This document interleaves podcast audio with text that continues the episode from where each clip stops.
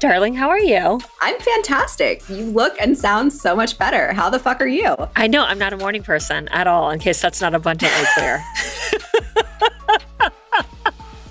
I'm not really either, but I'm one of those people who has forced myself to be now in my my adult years, which overrated, honestly. I mean, I force myself. I'm not happy about it, but uh, I do it. I mean, you know, majority of my work life is now afternoon into evenings.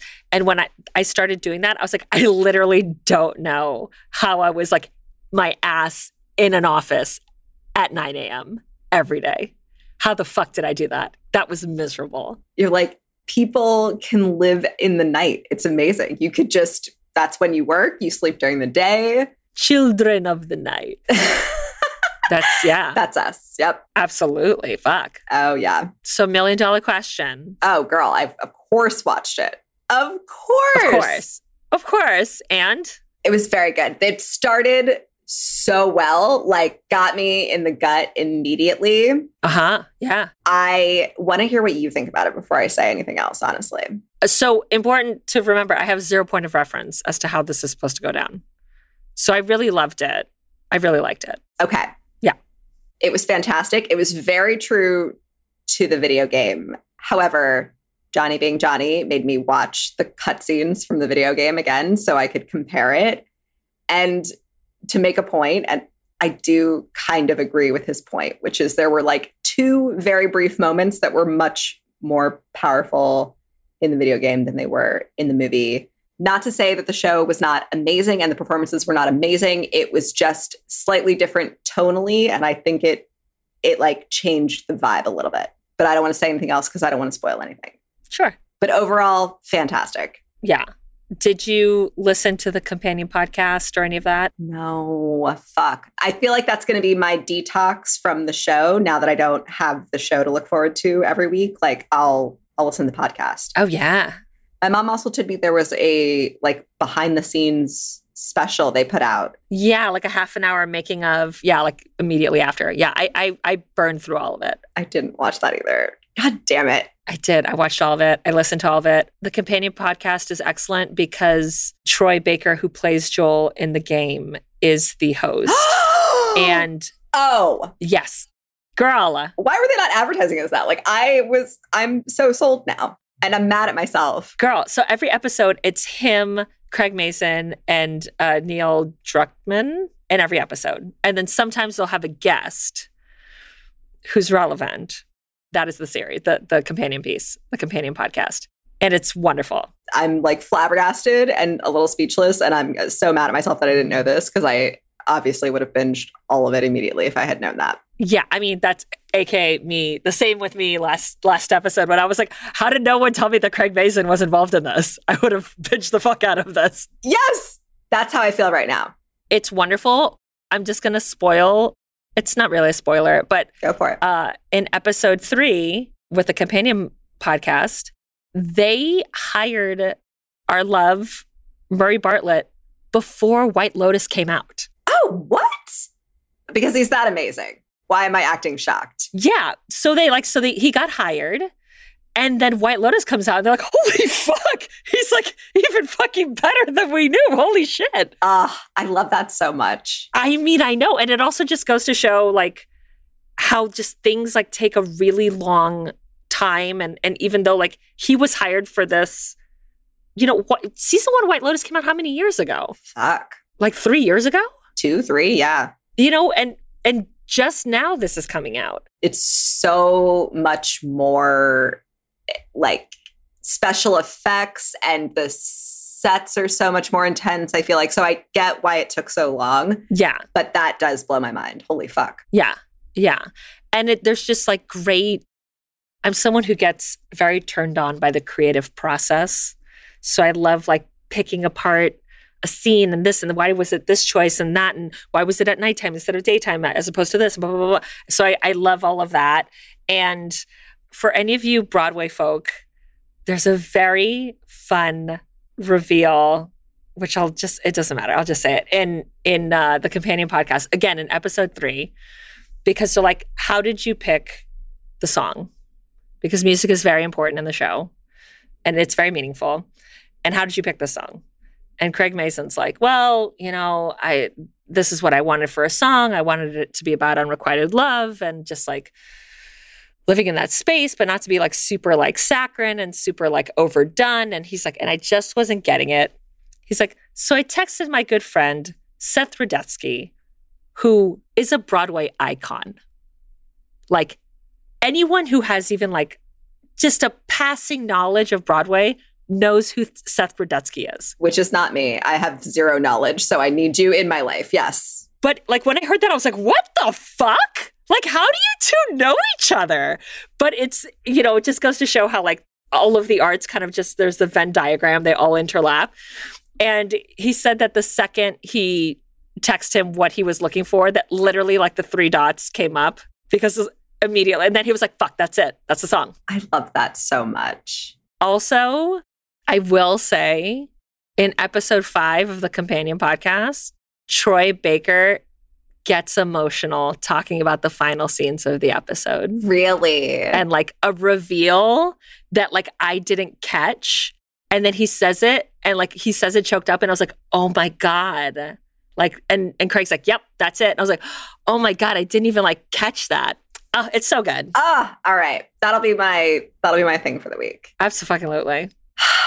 Damn it. I'm mad at myself that I didn't listen to it and now we can't talk about it together. All right, we'll have it next week. That's fine. We'll have it next week. I know where you live. You do know where I live. it's so good. That should have sounded threatening, but uh, it wasn't at all. And I'm kind of like titillated by it.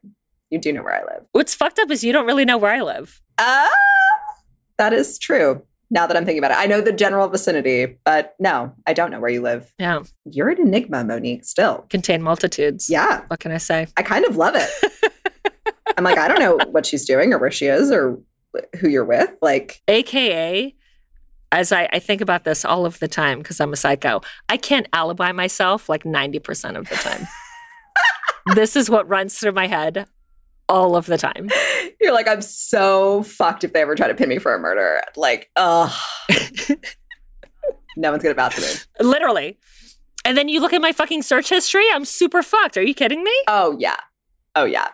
Thank God I'm just at home all the time. And there's usually a witness here to see me at home. That is true. Yeah. Because otherwise, same. I sketchy search history and mm-hmm. no location. Yeah. I also recently, when I was sick, uh, I did finally watch Romy Michele's high school reunion, which I had never seen. What? Oh, I fucking love that movie. It's so good. That movie is so insane. It's ridiculous and hilarious and just so fun. It's such a like It's ridiculous. Yes. Wonderful, lighthearted movie. Yeah. Also, everyone buried the lead again that Alan Cumming was in that movie. Oh fuck.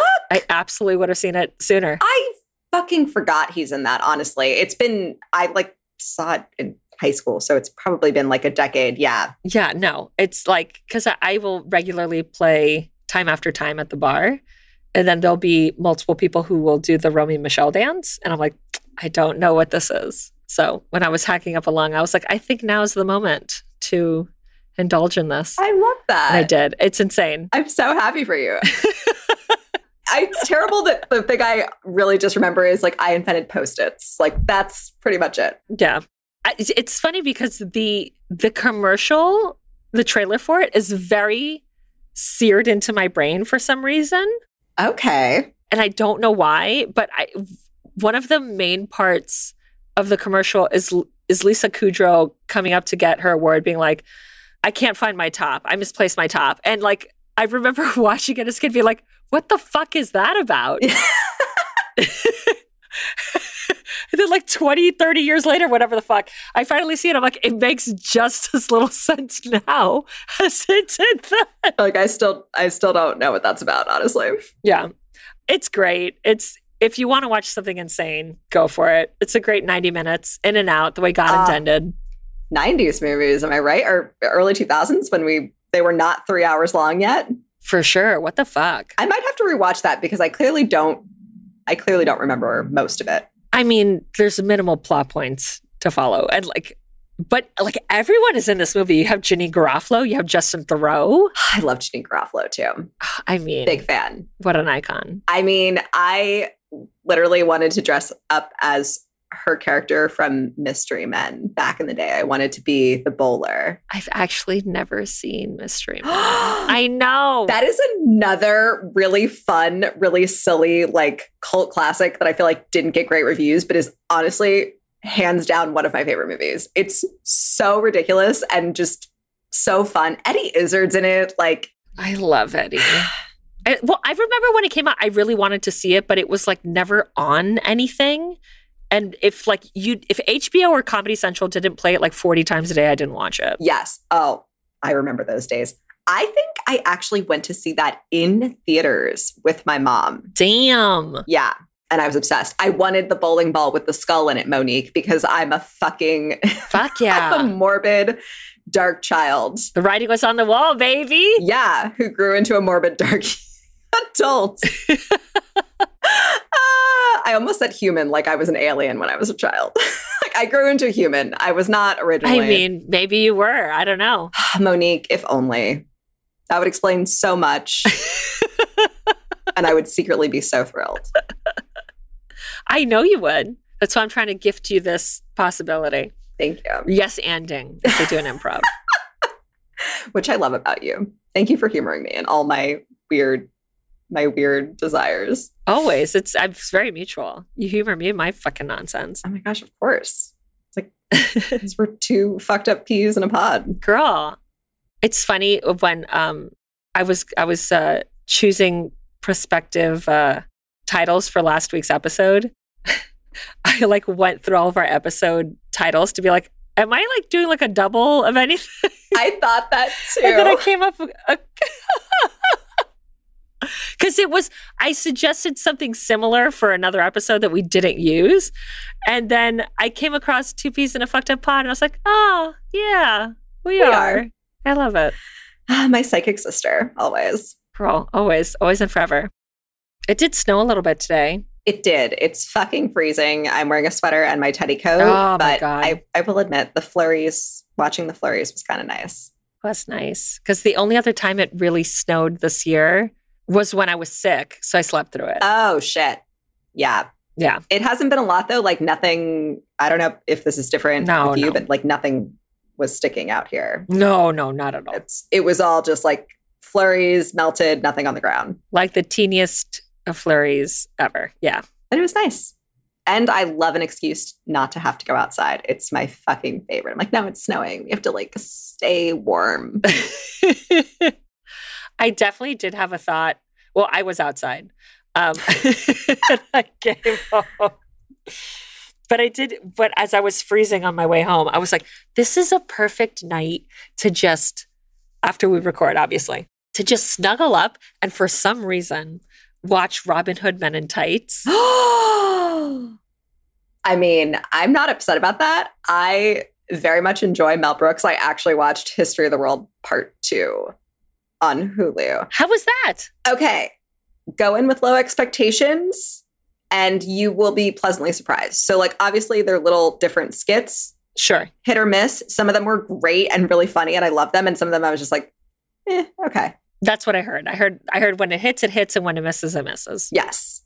But overall, I very much enjoy Mel Brooks and I very much enjoy that type of comedy. So I I enjoyed it. I binge watched the whole eight episodes or whatever it was in one sitting. So Oh shit. Yeah. Okay. Wow. Okay. Cool. they're short. They're like 30 minutes. Oh, okay. I love that because then you're you didn't like waste your day. I was like, I mean, this was like three hours. Yeah, Yeah. It was it went by so quickly. I was like, oh wait, is it it's done? It's over? Okay. Shit. All right. Cool. So yeah, I support any watching of Mel Brooks, honestly, because I very much enjoy him. I mean, yeah.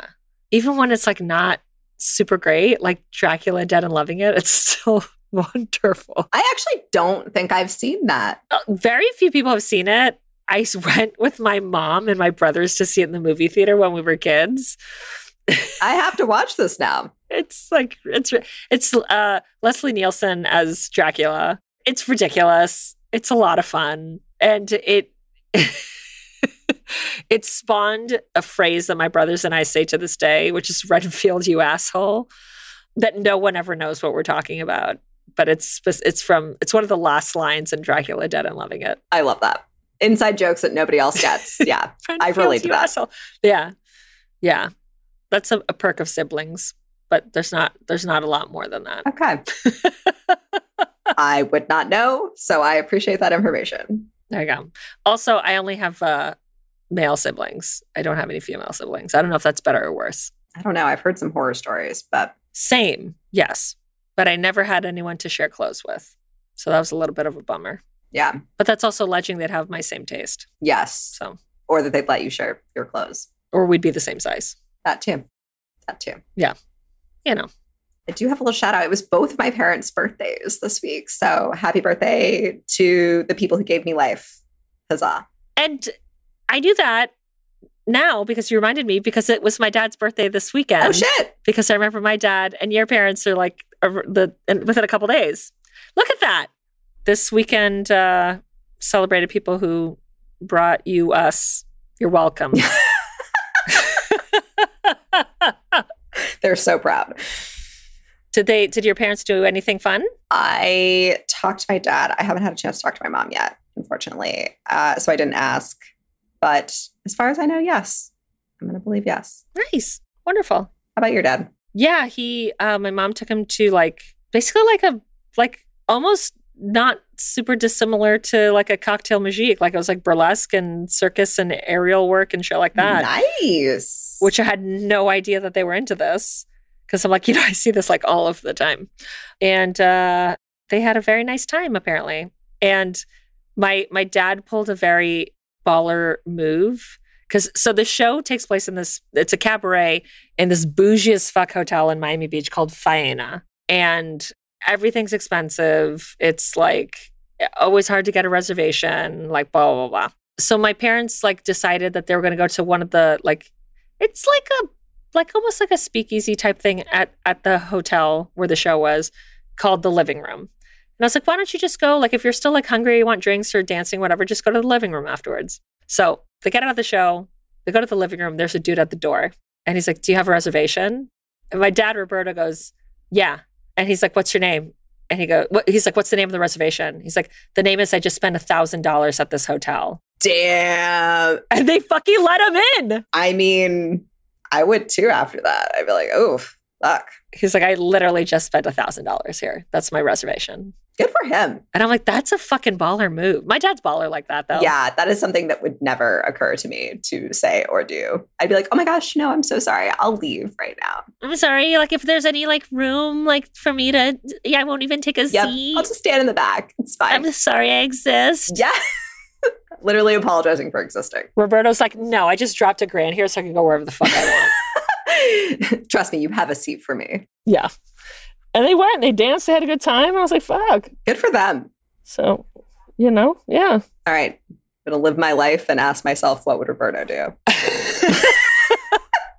I mean, you know, he has the audacity, but like it works out for him for sure. That's that's the kind of life I want to be living, Monique. I mean, same. Audacity, but it works out for me. I'm working on it, girl. Fuck. Like literally, he started his career in healthcare because he he used to work for as an accountant and he like audited a hospital when he was like in his 20s and then he like called up the hospital and was like hey so i did your books and you guys are super fucked and i'm pretty sure that i can fix this shit and they're like great and that's how he like created his career That is insane. Good for fucking him. Yeah. audacity he was like 24 Pays the fuck off though, clearly. i clearly yeah roberto's nailing it so You don't fuck with this Marie. that's right you don't fuck with It's something I'm off, but I you know what I'm talking about. You're fucking with the wrong Marie. Yes. Thank you. Thank you.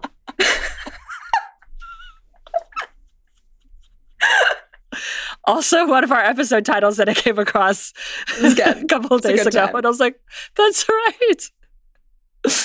yeah. Oh man.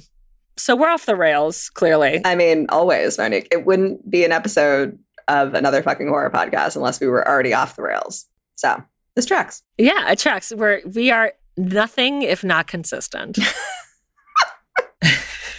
and on that note, would you like to get into our paranormal story this week? Girl, let's fucking get into it. Let's do the fucking paranormal shit, girl. Yeah. Okay.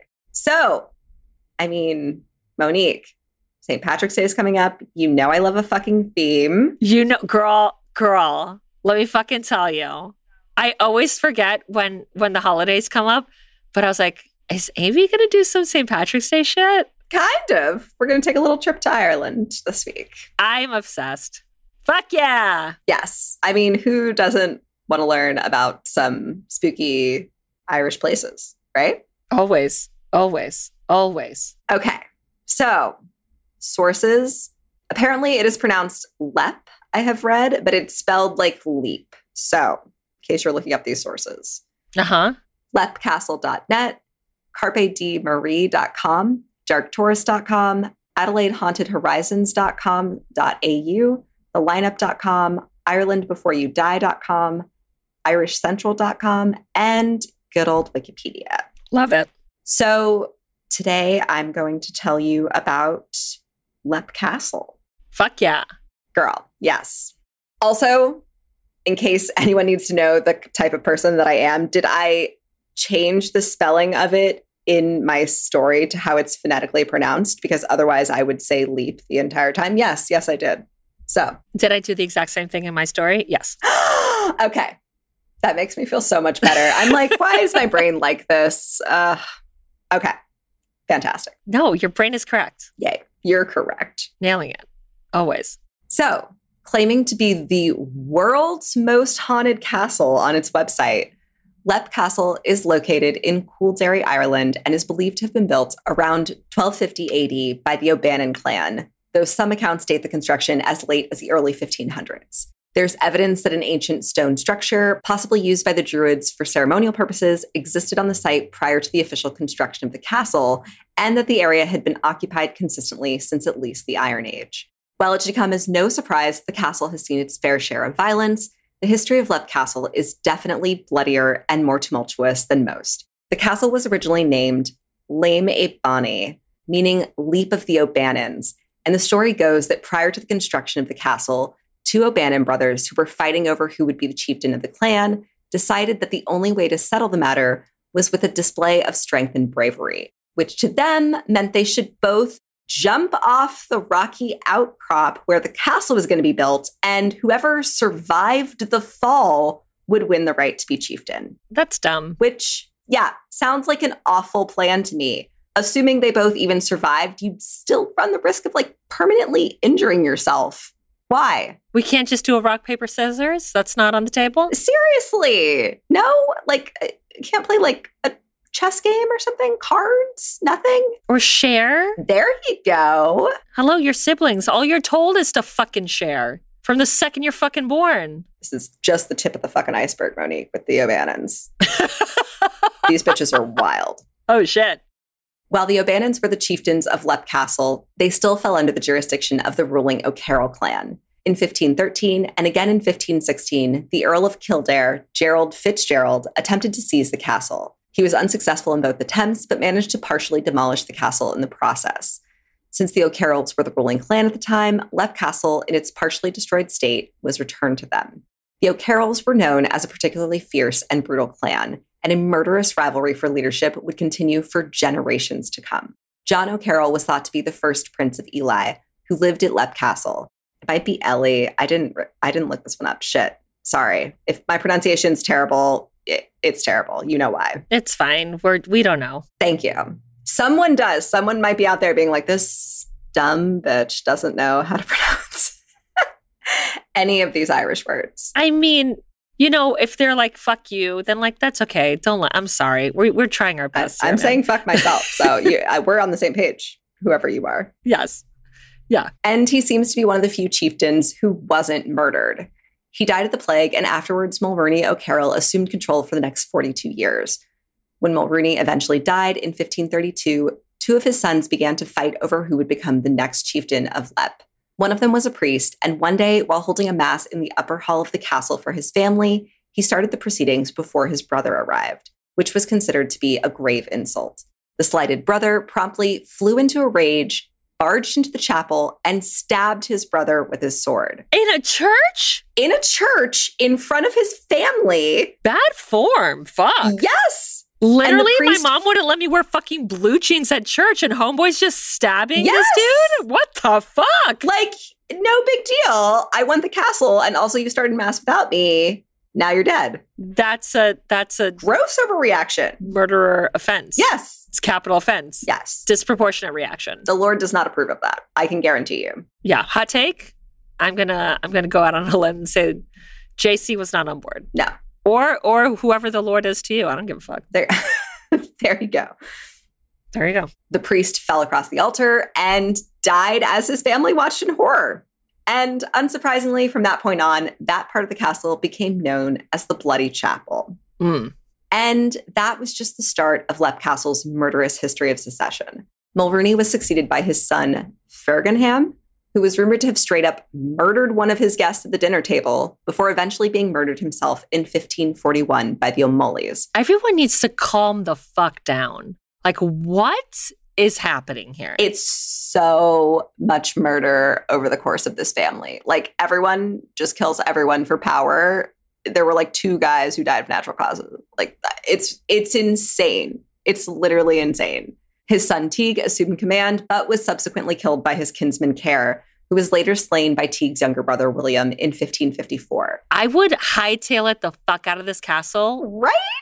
immediately. I'm like, I'm gonna go to like a sheep farm or some shit and just chill out with these sheep and not be fucking murdered. Okay, thanks. I don't want any part of this. Like, is there a guest house? I'll just live in a guest house, you guys. Like, it's cool. Like, y'all's do your shit. That's on you. I'll just come for like apps and zerts whenever they're fucking ready. And then like I'll fuck off to like not be here. Yes.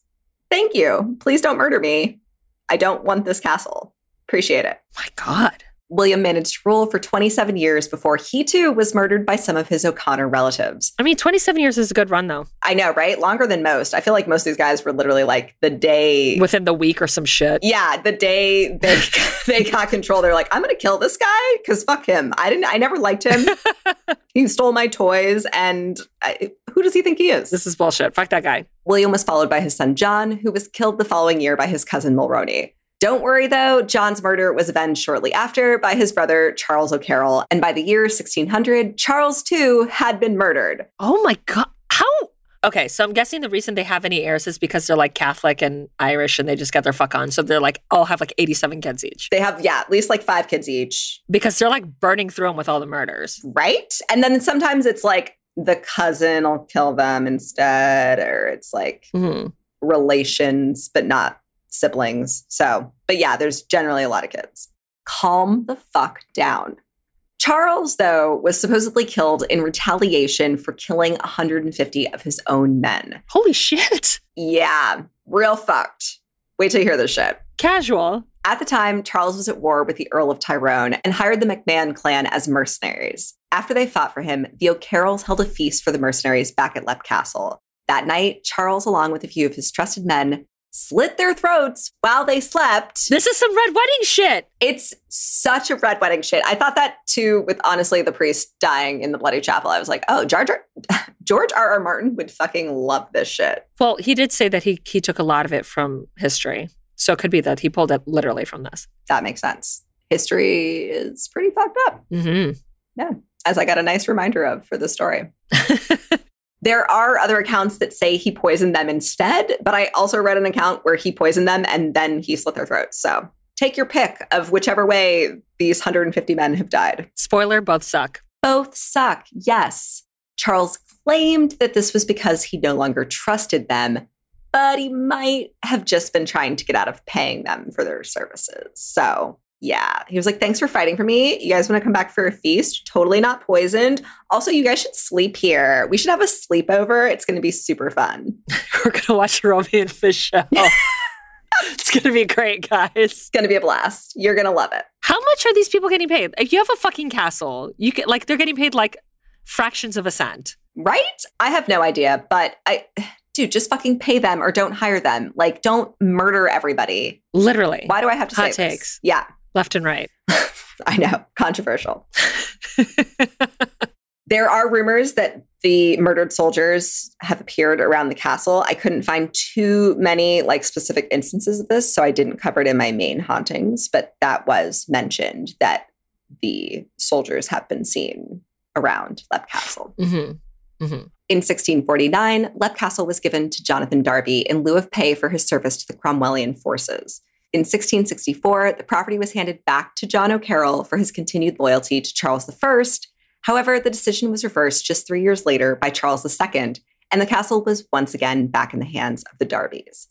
And it seems like the Darbys were far more peaceful in their line of succession since the property was passed on all the way to Jonathan Darby V with seemingly no incidents. So they went through a bunch of them. Do you think that they have that they have one of those signs that it's like number of days we've gone without someone being murdered in the castle? No, but they should have. Oh, that would have made it for me. Oh my god. They really needed one. It, they, they would have been changing that thing every fucking day, though. They probably took it down for that reason. They were like, oh, we just don't have time to be doing this again. Like, ugh, I'm just going to have to change it again. John Darby V maintained the estate until his death in 1802, and having fathered no male children, the castle was passed on to his younger brother Henry. Henry died in 1823, having fathered zero children, so his brother John went on to inherit the estate. John's eldest son, William, was the next in line, and when he died in 1880, the Lepp estate was passed on to his grandson, Jonathan Charles Darby, since his eldest son had died in 1872 at the age of 45. Which brings us finally to Jonathan's wife, Mildred Darby, formerly Mildred Dill. What a fucking name. I know, I love it. Either one. Love a Mildred. so, Mildred was the first to record the paranormal happenings at Lep Castle. Stop it. I'm obsessed. Girl, she's like kind of my hero. I kind of want to be her. One of us. Obsessed. Yes. So, Mildred had an interest in the occult and was known for holding seances in the castle. She also wrote Gothic novels under the pen name of Andrew Merry, and by the year 1910 had published numerous short stories and three well reviewed novels. Girl, Mildred, I want to be you when I grow up. You're everything I want to be. This bitch. Yes. Work. Get it. Apparently, her husband, an arrogant autocrat with a violent temper, remembered locally for upsetting Mildred by intentionally tracking mud from the stables onto her clean floors. Motherfucker. What an asshole. Take off your fucking boots. Didn't care for her writing and was particularly upset when she published the story titled A House of Horrors. Where's the fucking lie, though? Right? And that's not even about the ghost. That's just about your shitty attitude, Jonathan. although it was published as fiction, and Mildred changed both their names and the name of the castle to protect their reputation.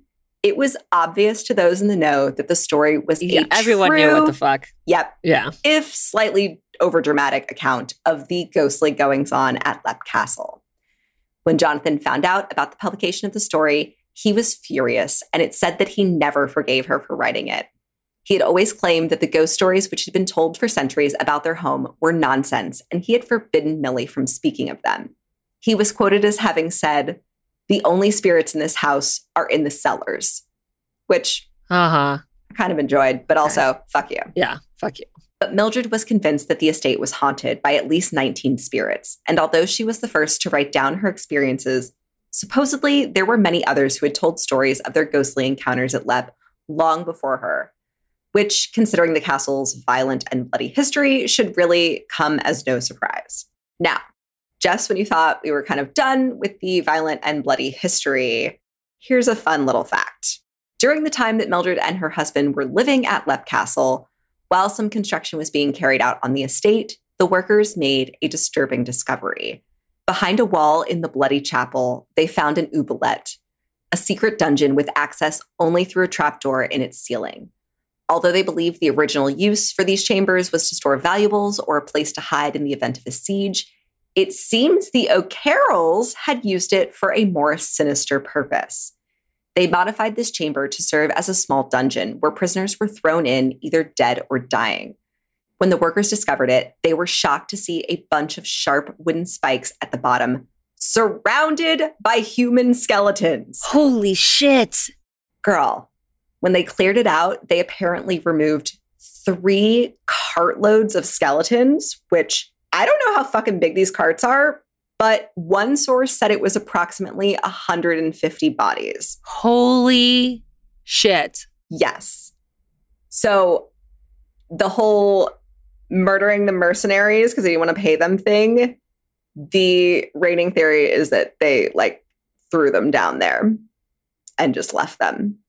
Yep. Doesn't that smell? Right? Well, I would imagine everything smells at this point. Let's be real. It's, yeah. Yeah. I mean, it's stone and hopefully it's like away, but oh no. A pocket watch from the mid 1800s was found among the remains, and while some believe that meant some of the earlier Darbys had also used it for nefarious purposes, it's possible that it had accidentally fallen inside during an earlier discovery and wanting nothing to do with the mass grave, they had simply left it behind with the bones. I mean, that'd be me. I'm like, I'm just gonna nope out of here. Which, yeah, I'd be like, oh, I dropped my watch. Yeah, but I don't. That's that's a lot of bones. I'm just gonna close this. I don't need the watch. That is above my pay grade. I'm just gonna fuck off. It's fine. That's gonna be my son and or brother's problem. Thanks. Yep. Now, on to the hauntings. Yes. The priest who was murdered is said to still inhabit what became known as the Bloody Chapel, and people passing the castle at night have reported bright light streaming out of the upper windows.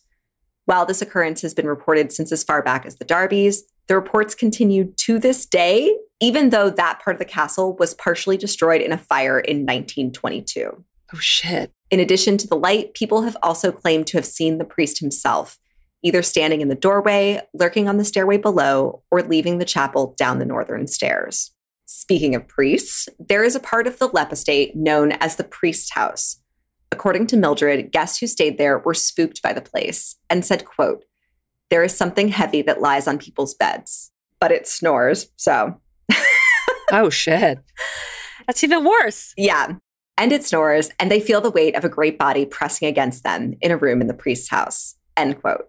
She also claimed to have seen a monk with a tonsure and a cowl walking in at one window and out another in the priest's house, as well as a burly man in rough clothes who always pushes a heavy barrel up the back stairs of the wing near the servants' bedrooms. And as soon as he gets to the top, the barrel rolls down and both him and the barrel disappear, which is some Sisyphus shit if I ever fucking heard it. 10,000%. Also, can you imagine spending your fucking afterlife doing that? Pushing a barrel upstairs? Absolutely not. No. Ugh. A fucking. Mm-mm. That is that is purgatory or hell or something. I don't know. That's a fucking nightmare. I would imagine. While it didn't seem like Mildred herself had ever spent the night in the priest's house, she did sleep in the charmingly named murder hole room, which Oh. also sometimes referred to as the muckle hole room, which sounds dirty and is a way more comforting name than murder hole. So I would not be referring to it as the murder hole room. Be like, here, this is your room. It's the murder hole room. I just want what's the murder hole? Oh, I'm going to get into that. Oh, girl, okay. Before we do, though, Mildred said, quote, the story goes the stain on the floor is the blood of a man stabbed there by his brother. The room has been disused for 50 years or more when we did it up. The stain has been planed off the boards several times, but it always comes again, creeps up from below in a few hours. End quote. I love that shit. I know. Me too. Me fucking too. While it's not clear exactly where the room was located, there are two possibilities that may explain where the name originated. On the south side of the tower, the original entrance had a machicolation, an opening in the floor through which stones, boiling water, hot sand, quicklime, or boiling cooking oil could be dropped on attackers. It's possible that that's what they were referring to as a murder hole, and it was the room located near it. The other possibility is that the room was located on the north side of the castle under the oubliette, since that was also a literal murder hole. One night, while staying in that room, Mildred put her hand out of the bed to snap her fingers to call her terrier. When she did, her hand was suddenly grasped by another hand. She described it as a soft, cool hand at a temperature perceptibly below her own. After a few seconds of steady pressure, the other hand let go, and almost simultaneously, she heard a heavy sliding fall, like the collapse of a large body at the foot of the bed. Then, in the stillness of the room, she heard a deep human groan and some half articulated prayers. I doubt she slept in there much longer and apparently wasn't the only one to experience something strange in that room. She said, quote, People have complained before, in fact. We don't generally put anyone there now. End quote. Another spirit said to haunt Leap Castle is that of the Red Lady. Mildred described her as a tall, dark haired woman in a historic scarlet silk dress that rustles. According to her, she haunts the Blue Room, which always used to be the nursery, and sobs at the foot of the children's beds. It's believed that the Red Lady was a woman who was captured and raped by an O'Carroll.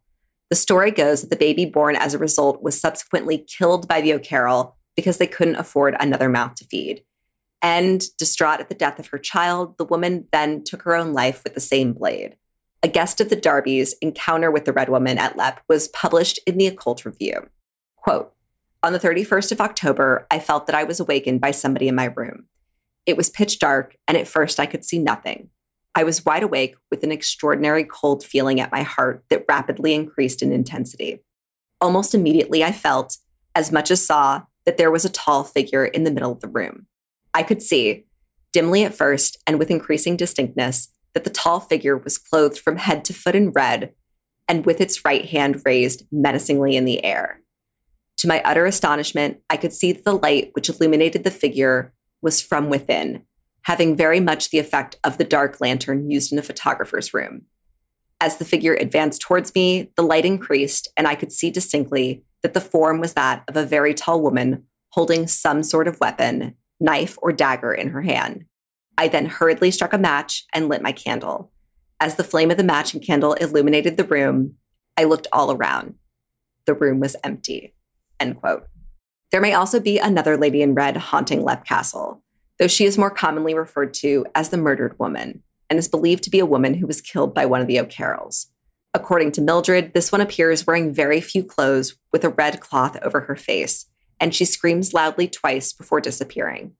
In the book True Irish Ghost Stories by John D. Seymour, Mildred recalled that one night after saying goodnight to her governess, quote, I heard someone come slowly upstairs, walk past us to a window at the end of the landing, and then, with a shriek, fall heavily.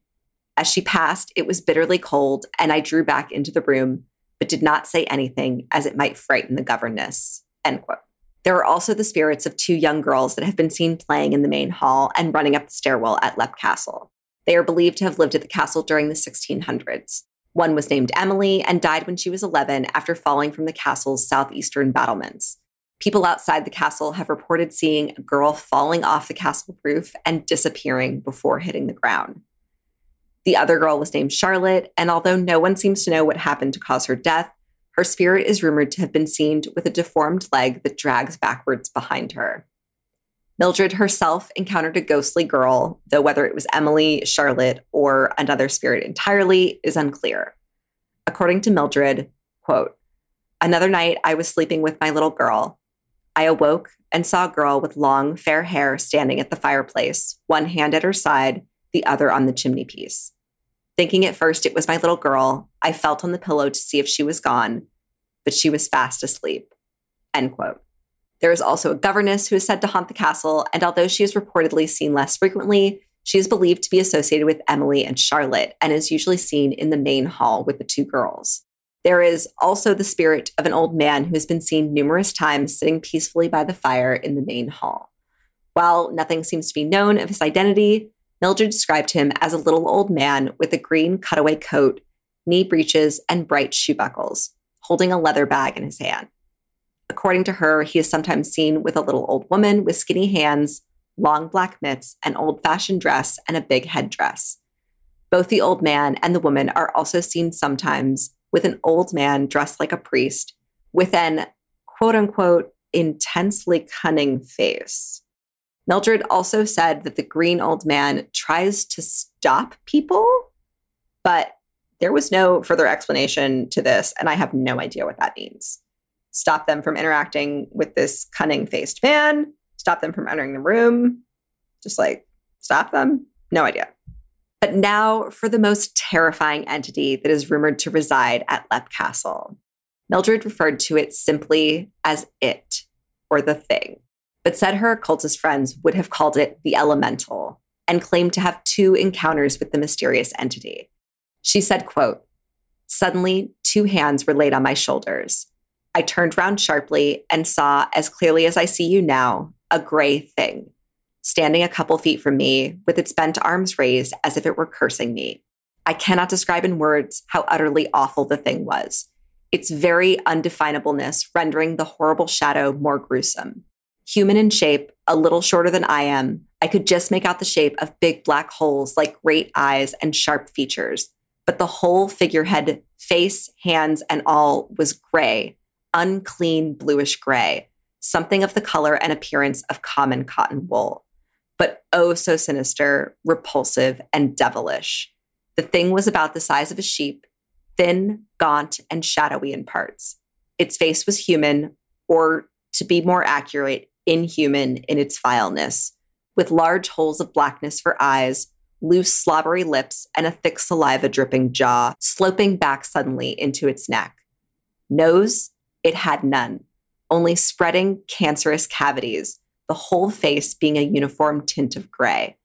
This too was the color of the dark, coarse hair covering its head, neck, and body. Its forearms were thickly coated with the same hair, so were its paws, large, loose, and hand shaped, and it sat on its hind legs. One hand or paw was raised, and a claw like finger was extended, ready to scratch the paint. Its lusterless eyes, which seemed half decomposed and looked incredibly foul, stared into mine, and the horrible smell, which had before offended my nostrils only a hundred times intensified, came up to my face, filling me with a deadly nausea. I noticed the lower half of the creature was indefinite and seemed semi transparent at least.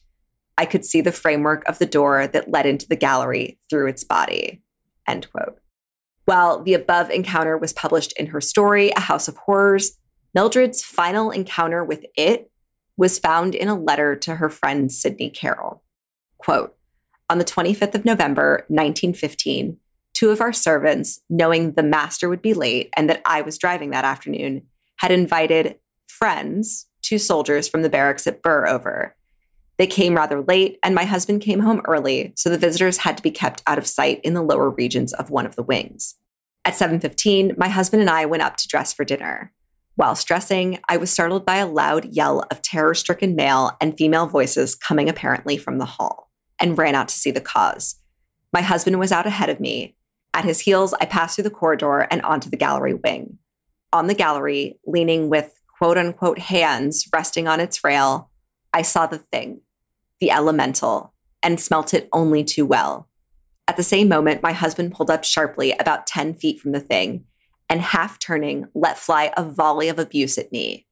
Quote, dressing up a thing like that to try and make a fool of me, and now you'll say I've seen something, and I have not seen anything, and there is nothing to see or ever was. End quote. This last speech, without a pause, begun waving one hand at the thing, then ended up stalking back to his dressing room, still abusing me for trying to give him a fright. As he was speaking, the elemental grew fainter and fainter in its outlines until it disappeared. He never made any inquiry as to the yell that called us both out, and from that day has not mentioned the incident to me. I heard from our servants that when we went to dress for dinner, they had brought their friends just to show them the hall, when all four had suddenly seen and smelt the elemental looking down at them from the gallery. We all got such a turn, we couldn't help letting out a bawl, then fled to the servants' quarters, where all four were very sick. The two maids had letters necessitating their going home the next day, and they did not return. End quote. Oh, shit. Yep. They're just like, we're good. We're out of here. Fuck this place. Deuces. And after reading Mildred's description of her reaction to seeing the elemental, I don't blame them. She said, quote, I felt every hair on my head separate and move for my flesh all over my body and scalp crept, and every hair on my head stood straight on end. The absolute weakness that came over me, the seeming cessation of the pulses of life, the grip in heart and brain, the deadly numbness which rendered me incapable of thought, word, or action when I first saw that awful beast. End quote. While the first appearance, origin, and exact nature of the elemental are unknown, there are many theories that have circulated over the years. There have apparently been vague mentions of a troublesome spirit at Leap Castle since, quote unquote very early times, according to the website, which many believed was a reference to the elemental. As for the theories to its origins, some believe the elemental was put there by druids long before the castle was built to protect the sacred site used for initiations and druidic magic. Since there is some evidence that before the castle was built, the site was used for ancient ceremonial purposes. Another theory is that the elemental was placed there as a curse on the castle and believed the most likely culprit was Gerald Fitzgerald, Earl of Kildare, who had attempted to take over the castle on several occasions and was apparently a renowned magic practitioner. Oh. Others say that the elemental is a spirit of an ancient O'Carroll who died in the castle from leprosy, which is said to be the reasoning for the decomposing facial features and appalling stench that accompanies it. And there are even some who blame Mildred herself and believe that it was her dabbling with the occult that either awoke or summoned the elemental. Eventually, in 1922, during the Irish Civil War, the Darbys found themselves at odds with their tenants, who began to boycott the family by refusing to pay their rents. When things escalated, the Darbys fled Lepp Castle and went to live with their daughter in Longford. Not long after, an unidentified group of 11 men broke into the castle and, after smashing the furniture into firewood, set the castle ablaze, which destroyed the center and northern portions of the castle. The next morning, the previously untouched southern part was set ablaze again by locals who looted whatever could be saved from the fire. For decades, the castle lay in ruins until in 1974, Peter Bartlett, an Australian with Irish roots, purchased the ruins and set about restoring the castle. Following his death in 1989, the castle was bought by Sean Ryan, a renowned tin whistler player. Oh. And his wife, Anne Callahan, a well known teacher of Irish dance. Sean continued the restoration of the castle, which is still ongoing to this day. Both Sean and the previous owner before him, Peter Bartlett, said they had experienced bizarre poltergeist activity during their restoration efforts. Peter was not specific about what happened, but Sean has spoken about his tools getting moved to the far corners of the room when his back was turned. A carpenter employed by him suddenly left and didn't give a reason for his departure and never came back. Gee, I fucking wonder why. Yep. Sean's restoration efforts were suddenly stopped when the ladder he was working on was pushed away from the wall, forcing him to jump several stories, fracturing his knee. Get the fuck out. Girl, it's ridiculous. Upon resuming work, another accident resulted in a broken ankle. I'd be like, I'm just going to keep hiring people for this. And there's no no priest parties happening, or is like the dead the dead priest being like, "Fuck you, people! You did this to me. I'm running this motherfucker now." Apparently not. So, despite the poltergeist incidents, Sean and Anne say they have never felt the sinister presence of the elemental, but they have reported experiences with many of the same spirits that Mildred did. Sean has said he'd seen a man, most likely the priest, leave the bloody chapel on occasion and wandered down to the lower levels of the castle. He has also heard the murdered woman screaming, and even now, his neighbors have called him to inform him of the unexplained light on inside the chapel. Since he has opened his home to visitors and gives tours, he says some of his guests have reported being touched or having someone brush past them. Sean says he has even heard chanting coming from outside the castle and has heard his name being called. A friend of his who was having lunch there one day said both him and another female guest sitting near the fire saw a proud lady in Victorian attire, who they believed was the spirit of the governess, walk diagonally across the main hall. After discussing what they both saw, the previously skeptical neighbor has changed his thoughts, according to Sean. The so called most haunted castle in the world has been visited by paranormal investigators and featured on the scariest places on earth, most haunted, ghost hunters, and ugh, even though I don't want to mention Dildo Baggins at all. Dildo Baggins. Yep.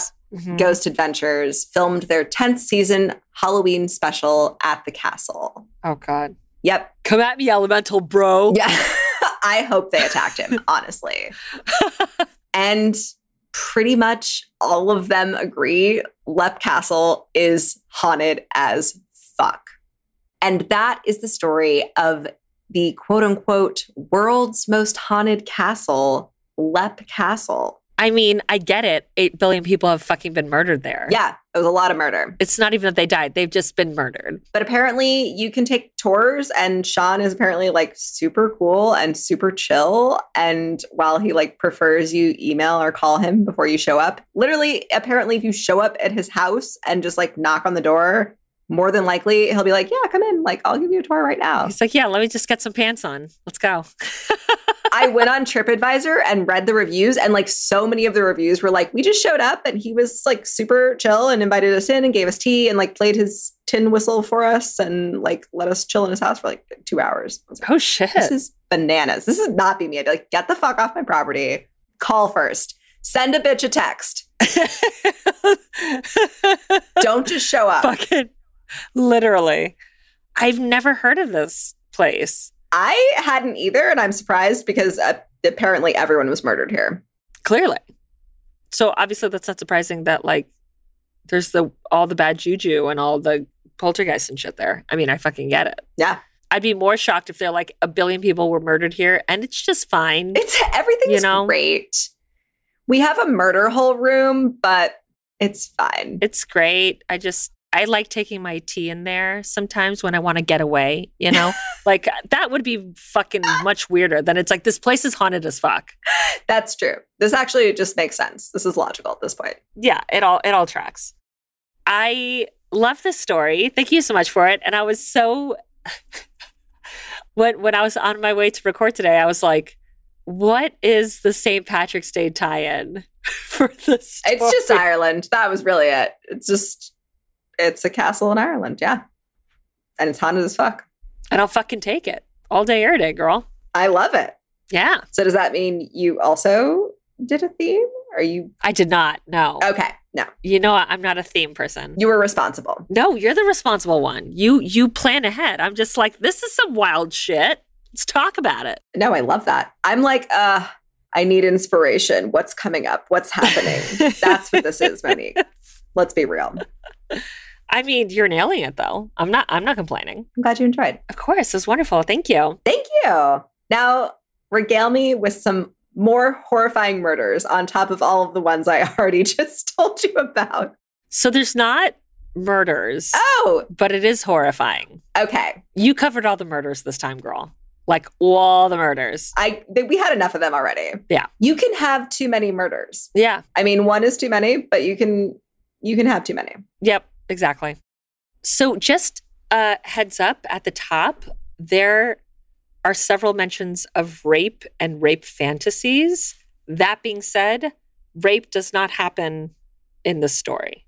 Just want to put that out there. So intriguing already. Yep. But just if if that's a thing that you know is a trigger for you, or even just the word, or if you just like needed to have that little spoiler, there's going to be a fair amount of uh, rape mentions in this, but no actual rape. I love it. Go with God. Okay. Yeah. uh, interesting choice of words. Sadly, that was like the least offensive thing that went through my brain. I, that was the God damn it, Monique. Uh, what do you, I love you. thank you. I love you. so we're going to be talking about Michelle Hadley. Sources, crack.com, Dateline, dailybeast.com, buzzfeednews.com, and heavy.com. Michelle Hadley was born in December 1986 to parents Susan and Michael. She was raised in a modest home in Ontario, California, with her younger sister, Rebecca. And Michelle was a classic overachiever. She was a good student and an accomplished cross country runner. And when she graduated from high school, she was offered a scholarship to attend Dickinson College, a well regarded liberal arts college in Pennsylvania. Shortly after graduating from Dickinson, she married the only boyfriend she had ever had, her high school sweetheart, at 22. But probably surprising to no one, the marriage only lasted a few years before the two divorced. Not long after, in late 2013, Michelle took a crack at online dating. And it was online that the then 26 year old met 35 year old Ian Diaz.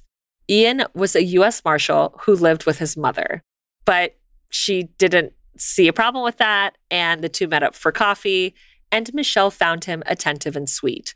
The pair hit it off and moved very quickly. And when I say they moved quickly, I mean Ian told her that he loved her on the second date. Damn. I, Mhm. I can't make comments on this. Wait, what? I can't, I can't comment. I mean, here's the I move like lightning fast. I move like I, it's like a very long like I date very infrequently. So when I do, it's because I I'm like like there's like usually a long period of like like a like the calm before the storm, and then when we're dating, I'm like, let's fucking go. But I've never told anyone that I'm in love with them the second date, even for me, and I move very fast. I, for the record, this was not me saying this, but this was said to me very quickly. And then I feel like I said it back just like I, because yeah. I've met you. I would tell you that I loved you the second time I saw you. Aw, stop it. I mean, if you talk to all of my friends who I was talking to when we met, I'm certain that like half of them must have thought I was a lesbian. They were like, this is it. Monique's going to come out and tell us she's in love with Amy. That's what's happening. Finally, this is why she doesn't date a lot of dudes. Not because they're trash, but because she's actually a lesbian. No, she was just my psychic sister. And I found her. That's all. Yes. So Ian tells her that he loves her on the second date, but that didn't raise any red flags for Michelle. She was just very flattered and thought that maybe because Ian was older and more experienced, he just knew what he wanted. Michelle said, quote, I think when you're a young girl who's kind of been raised on the fairy tale princess dream, it's very exciting and flattering, end quote. But guess what? It wasn't long before Ian's controlling nature reared its ugly head, because of course it fucking does. At first, he started controlling Michelle's appearance. Ian wanted her to adopt a sexier look, nagging her to wear crop tops and acrylic nails, and even pierce her belly button. Oh, no. And like this is 2013, like the piercing, the belly button piercing's like out, right? Like it's been out for like 10 years. I feel like, yeah, that was big in the 90s. I totally wanted one in the 90s. Trust me. I was into it. But then I grew up and I was like, I'm glad I didn't make that choice. it's also like another thing you have to like, Maintain. Yeah. yeah, do jewelry with. It's like, you know, it wasn't for me. I wanted to be a troll doll, Monique, obviously. I wanted the gem in my belly. Love me some trolls. That didn't even occur to me. Um, I could see that. I can respect that. Then he pressured Michelle to leave her job and take a $20,000 pay cut for a marketing position at his quote unquote favorite place, Disneyland, where he'd also formerly worked. And in hindsight, Michelle believed that he pressured her to take the job to ensure that his ex colleagues could keep tabs on her. Michelle, like all of this is such red flaggy. All of this is so bad. Yeah. Yeah. And just the love bombing of it all. Like I don't I don't think in 2013 that was part of the cultural conversation. No. I, don't think we're still a few years away from that, but like ugh, it's that thing of just being like it's so obvious now, you know. Michelle also suspected that Ian was spying on her online activity and had even put a tracking device on her car because every time she drove a few miles outside of the zone of her home, work, or school where she was taking night classes at Chapman University to obtain her MBA, he would call her and ask her where she was. And again, while these were obvious red flags, Michelle ignored them because she loved him. She wanted to make him happy, so she went along with whatever Ian wanted, fearing that he would leave her if she didn't. Then, in December 2014, for her 28th birthday, Ian whisked Michelle away to New York City. He took her to the top of the rock and proposed with a big haloed diamond ring. And she said yes. But Ian's influence was intensifying. She didn't just love him, she felt addicted to him. After the proposal, Ian revealed that he had a cuck kink and for months asked Michelle to have sex with other men while he watched. What? Girl, if everyone is on board and everyone's consenting, live your fucking cuck life. I don't give a fuck. But guess what? Michelle is not fucking into this. And she declined repeatedly, even threatening to break up with him if he continued to ask. But like a good gaslighter, Ian told her that she was overreacting and he just kept asking. Then on Valentine's Day, Michelle, worn down by Ian's persistence, took an over the counter nighttime cold medicine and a few shots of fireball for courage and gave in. But of course, it wasn't enough that Michelle had sex with another man, a stranger whom Ian had solicited on Craigslist, Girl. No, no, no, no, no, no. Absolutely not. You don't even fucking know this guy? No. Dude, no, it's not even like, well, like Jerry's pretty cool and I know that he's clean and whatever. No. And you guys are, you guys have like a vibe or something? No. Yeah. Oh, no. So she has sex with a fucking rando that he found on Craigslist in front of Ian.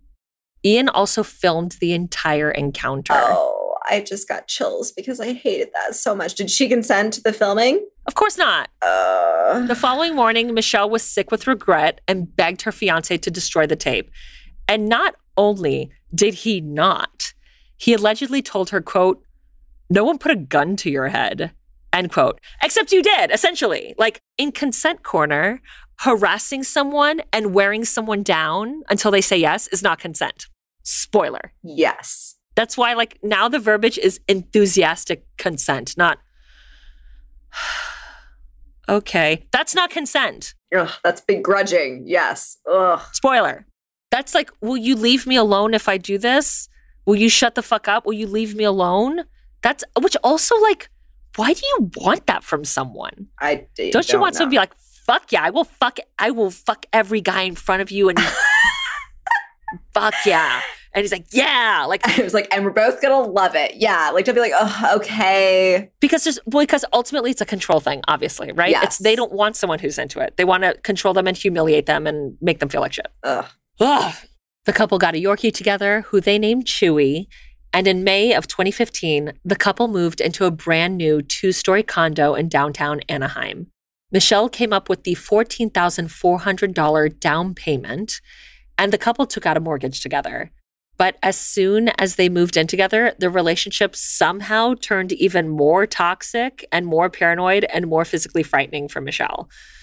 The couple were living together only two months before Michelle packed up her Jetta with whatever possessions she could fit in it and showed up at her parents' doorstep. While the move had freed Michelle physically, it marked the beginning of a year long battle over their condo, where Ian continued to live while Michelle still paid half of the mortgage. Their attempts over email to come to a financial agreement over the property became increasingly bitter. The two hired lawyers, but shit got personal. And at her most enraged point, Michelle said she blacked out and cranked out a series of disturbing fire and brimstone emails, complete with biblical references, threatening to burn down their condo with the dog inside. Damn. Like she goes like kind of off the deep end. In an email sent to Ian on September 10th, 2015, which began, quote, I have been patient and my patience is at an end, end quote. It continued, quote, Your sins are many, including defiling me and my family with your wicked and evil sexual acts, your financial coercion and irresponsibility, your gluttony, your greed, your lust, your sloth, your wrath, your envy, and most of all, your pride. I will bring the full force of the law and the word of God against you to judge you. End quote. Damn. hmm That is some biblical shit. All the sins. She named all of them, girl. Yeah. Just right down the list there. Which, speaking of, did you see that Company XIV is doing seven seven sins? yes, you sent me the email and I saw it. Oh my god. Okay, we just needed a moment of levity. Oh my god, I can't wait. It looks so good. It looks so good.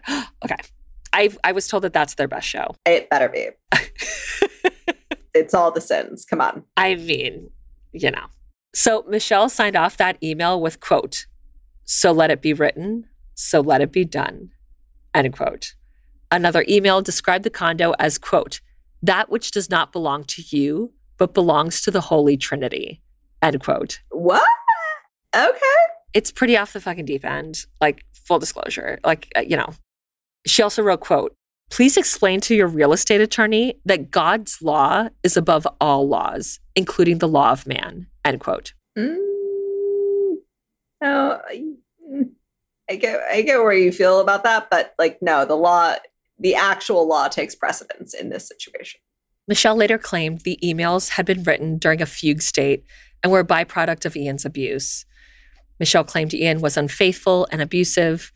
Ian denied her allegations and, lo and behold, accused Michelle of being the abusive cheater of the two. Ian claimed that he was so alarmed by her email that he applied for a restraining order against Michelle and wrote in his petition, quote, because of her emotional instability History of fits of rage. I fear for my safety. End quote. The request for the restraining order was dismissed a few weeks later. However, despite her strong words, Michelle became increasingly fearful of Ian, convinced that he was using his law enforcement connections, because remember, he's a US Marshal, to track her and intimidate her into giving him the condo. She recalled spotting SUVs identical to Ian's without license plates at various locations far from Anaheim. She told security officers at her job and school that she was afraid of him. After she reported her concerns to Chapman University, school security barred him from campus. Then, at the end of 2015, their lawyers eventually compromised and the two parties reached a settlement. Ian was allowed to stay in the condo, but had six months to get his own mortgage. If he were not able to do so, then he would have to sell the condo and split any profits with Michelle. While Michelle knew she stood to lose most of her down payment, she believed that it was worth it and started to move on with her life. She started dating again and was working towards an MBA at Chapman University. On January 2nd, 2016, Ian met, and granted, January 2nd is like just a few months later. Ian met a woman named Angela Connell online, and the two immediately jumped into a committed relationship. On January 29th, 27 days after meeting, Ian proposed to Angela. Bro. And she accepted. Bro, relax. I know. Get to know a fucking person. Give it a year, minimum. You know, yeah, a year, a year. Give it a month. Even February is longer than that. Like, what the fuck? Two weeks later, the happy couple vacationed to Boise, Idaho, and Angela told her fiance and his parents that she was pregnant. When she got back to California, they decided Angela should move into Ian's home, aka the condo at the center of the bitter dispute between him and Michelle. So on February 19th, Angela moved in and the couple discussed the pregnancy and her lack of insurance. So they decided that they should get married sooner rather than later. Three days later, Angela and Ian went to the courthouse and tied the knot. But the condo issue wasn't resolved, and the six months deadline was approaching. And the emails kept coming. On May 22nd, 2015, Ian received an email that read, quote, You told me I was your first love, but you did not treat me like the precious, perfect treasure I am. You have sinned against God, and I want my power back because it belongs to us the daughters of God. End quote. Then Angela began receiving emails. The emails were long and rambling, complete with biblical imagery, saying that her husband didn't love her and that Michelle was his one true love and that Ian's cheating on her, that he manipulates women and that Angela had better get out of the picture soon before he hurts her. Then on May 31st, Angela was inundated with emails. While they were sent from multiple email addresses, they were always signed Jason Ray. One email read, quote, Be warned, Angela, you've lost. I'm going to end you. You will suffer. I will pray for you. End quote. Then Angela got an email with the subject line die. It read, quote, I hope you are scared of death tomorrow. Be prepared. Don't sleep. Be watchful of the daughters of God. We will steal your child and we will watch as it dies. End quote. And several of these emails also came attached with pictures of corpses and aborted fetuses. Jesus Christ. Girl. I don't want to click on that attachment. No, definitely not. And again, while the emails are coming from different email addresses, they all fit the same volatile, erratic biblical patterns as Michelle's emails to Ian. So Angela was convinced that there was only one person who could be doing this. So the following morning, on June 1st, 2016, Angela filed a restraining order against Michelle Hadley.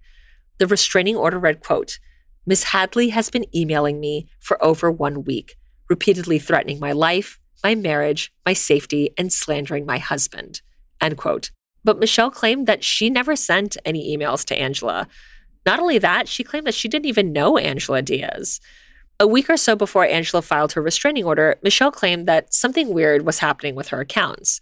She'd gotten an email from Google informing her that a Gmail address she'd never started had been shut down. Then she received several automated messages from Microsoft alerting her that her primary email was now being used as the recovery contact for a handful of new Outlook addresses. It seemed like someone was creating new accounts and trying to tie them back to her. But it is unclear what Michelle did, if anything, in response to these emails. A judge ordered Michelle to cease all contact with Angela and Ian, but the emails continued. An email sent to Angela on June 6th read, quote, You will pay for this. I hope to God you're ready for the pain I will show you. End quote. End quote. Burn in the fiery pits of hell tonight. As by God's law, you will be hurt. End quote. Three weeks after the restraining order was filed, Michelle arrived home to her parents' house on a quiet cul de sac in Ontario, California, from a date to find police officers waiting for her. In her driveway, they told her they had a warrant to search her phone, tablet, and laptop. She handed over her devices and passcodes, and after the officers looked through her email activity, they put Michelle in handcuffs and arrested her for violating the restraining order and placed her in a holding cell in the Anaheim detention facility. Her parents posted bond and got her out. Then things escalated. In June, someone posted a Craigslist ad under the personal encounters section with the heading Rape Fantasy M4WOC, which, for those who don't know, M4W is man for woman. Below was a violent photo of a particularly clothed woman with a man restraining her head and mouth with his hands. The ad read, quote, I'm looking for women who have fantasies about being raped, forced to perform. I've done this before with a couple of ex-girlfriends and found it very intense and exciting. We would agree on the limits before meeting, and we could meet in a safe location like a hotel. End quote. The poster then goes on to say that he's sane and a quote, clean cut professional, end quote. On June 13th, someone replied to the Craigslist post saying, quote, I am, have been dying to have a rape fantasy occur. Watched while walking my dog, follow me to the door and forcing me into my condo. I am 30, tall, gorgeous, and ready. End quote. The responder provided the address for Angela and Ian's condo, then added, quote, I have a Yorkie I walk every night. Say 8 p.m., come find me. End quote. Angela contacted Anaheim Police Detective Michael Kuna, a veteran detective who specializes in internet crimes involving children and sexual offenses, and told him that a man showed up at her door expecting to enact a rape fantasy with her. The Diazes told police they sent the man away, but other men followed, all invited by email responses to rape fantasy ads.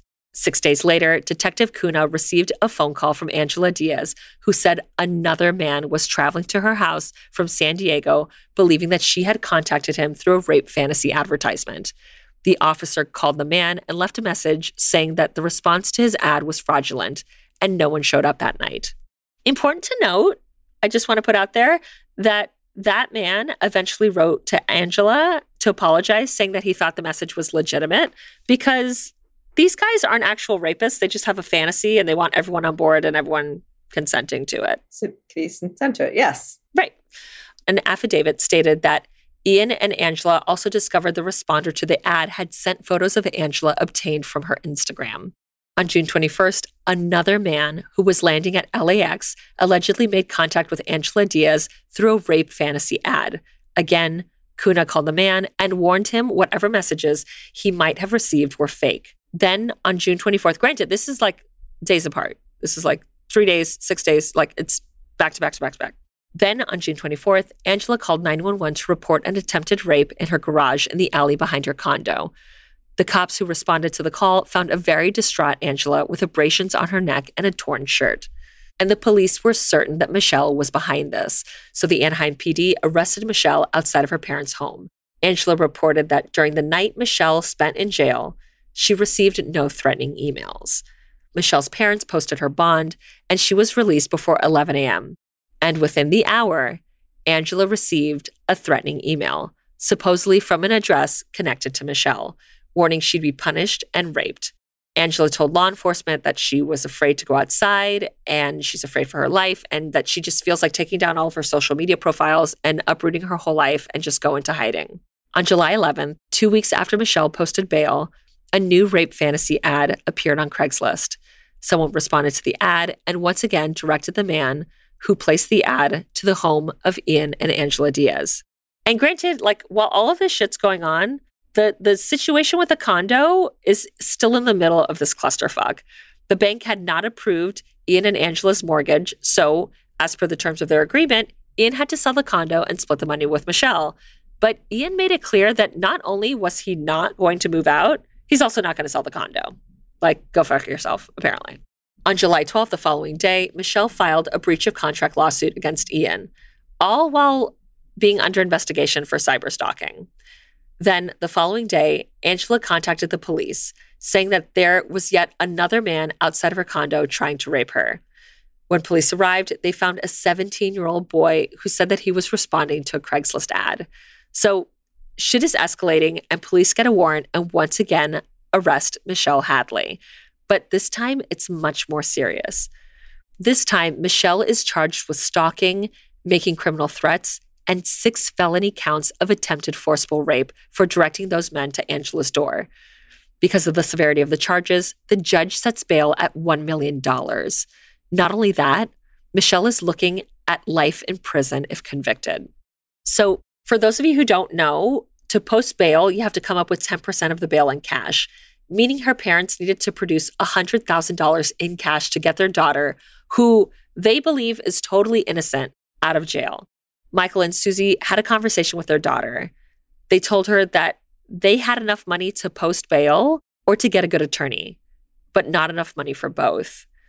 So her parents made the difficult decision to opt for the lawyer and to leave their daughter in jail, which is the smart choice. Is the smart move. Yeah. Yeah, that's what you do. I would have been like, leave me here. I'm good. I'll figure it out. Like, call that guy. And that that's essentially that's what Michelle says. like she's like, you know, it's all good. Do like do that.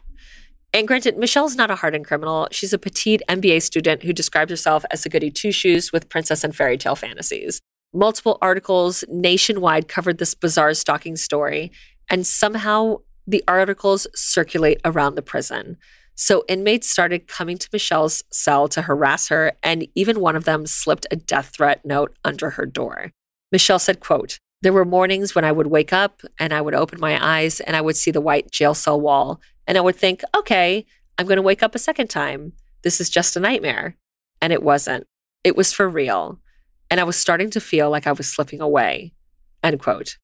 During this time, in addition to looking for a great lawyer for their daughter, Michelle's parents decided to do their own investigation, trying to gather evidence to show she couldn't have been online at the moment some of these harassing emails and Craigslist messages were sent. They pulled her school records to show that she'd been in class and medical records to show that she'd been hospitalized briefly, aka indisposed during times she was suspected of harassing Angela. Not only that, there were emails that were alleged to have been sent by Michelle at times when she had no access to her accounts or devices because they had been seized by the police. And apparently, the Anaheim PD never gave Michelle her laptop, phone, or tablet back, which is some bullshit because that stuff's expensive. Right? if you don't want to give me my shit back, could you give me like some other shit back? What the fuck? Yeah. Give me a fucking credit at the Apple store. I'll go get a fucking phone right now. Thank you. They hired defense attorney Michael Giusti and showed him their findings.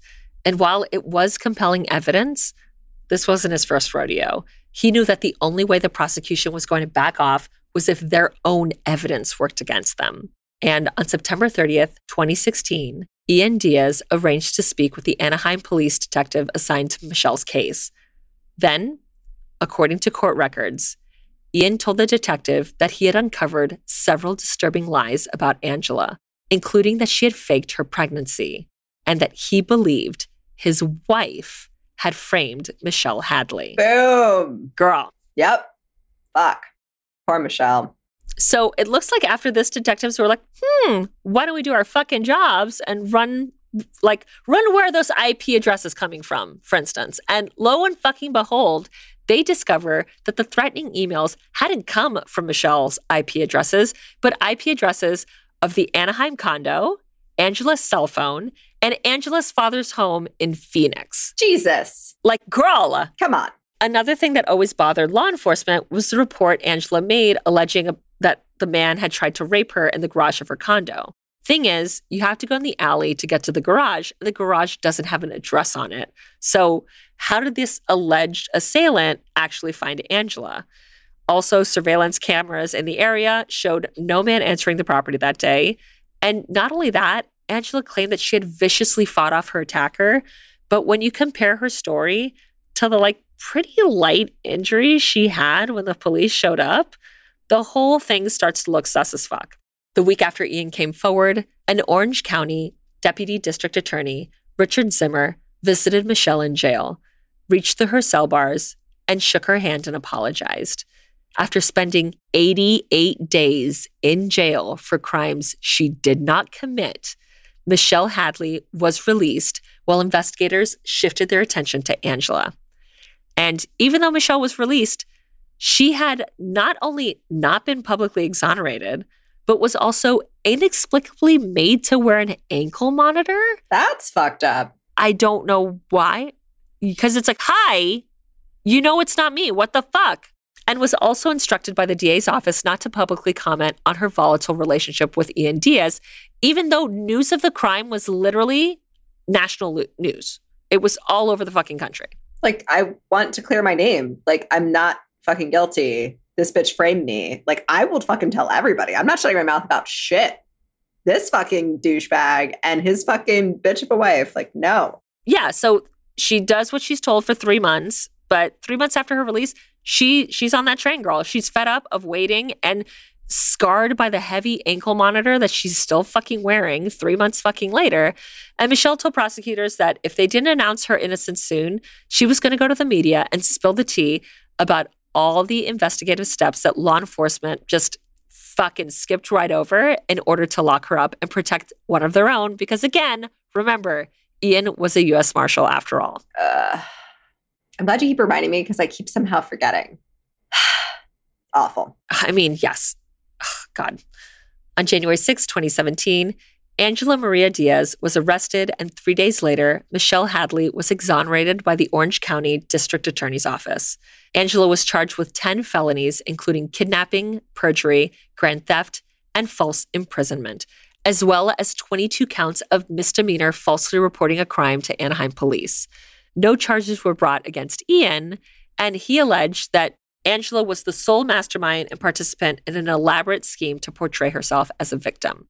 A two month long preliminary hearing was held, which painted Angela Diaz as a skilled con artist with a history of fooling former friends and romantic partners. And girl, you are not fucking ready for the shit that came out during this fucking hearing. Oh my God, tell me. During the preliminary hearing, Detective Michael Kuna testified that Angela had fooled another ex boyfriend who also works in law enforcement, Jason Rayburn, which you may recall was the signature of the threatening emails was Jason Ray, was a state highway patrol officer. The couple met at a bar and were struck by how much they had in common, namely that Rayburn was a cop and Angela claimed to be an attorney. And Jason described the early days of their relationship as quote unquote, too good to be true.